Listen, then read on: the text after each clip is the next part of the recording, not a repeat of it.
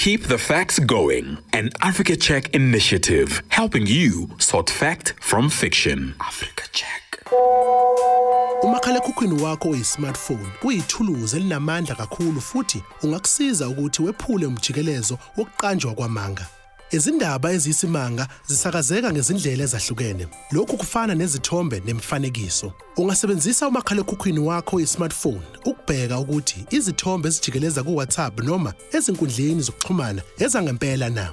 Inothi lezwi lanamhlanje lizokufundisa ukuthi wenza kanjani ukusesha izithombe ukuze uhlole ukuthi ngabe izithombe ezihamba ngeviral ezangempela noma zihleliwe futhi zisetshenziswa ngumongo ofanele. Uma izithombe ezingamanga zihamba ngesivinini, kungaba nemiphumela emibi kakhulu. Izithombe ngesinye isikhathi zingabhebhethekisa umbango phakathi kobuhlanga nezinhlanga ezahlukene futhi zingasetshenziswa ukuvusa udlame. Ngakho-ke, khetha ungaba yingxenye yenkinga yezindaba ezingamanga noma yingxenye yesisombululo.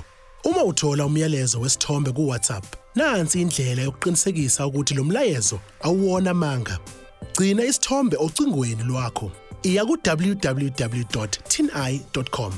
Cofoza imicibisholo ukuze ulayishe isithombe esikumakhalekhukhwini wakho. Isayithi lizokukhombisa wonke ama-website aku-inthanethi lapho kuvela khona lesi sithombe. Futhi ungashintsha phakathi kwesithombe sakho kanye nomfanekiso wesithombe ukuze ubone ukuthi isithombe sinqunyiwe noma senziwe yini.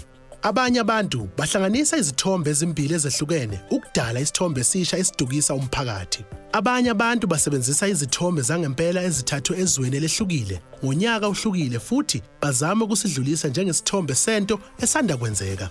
Ngakho-ke, bhekisisa imininingwane emfanekisweni njengesimo sezulu. Ukuthi abantu bagqoke kanjani nolwimi olusetshenzisiwe ukuqinisekisa ukuthi isithombe siyahlangana yini nendaba.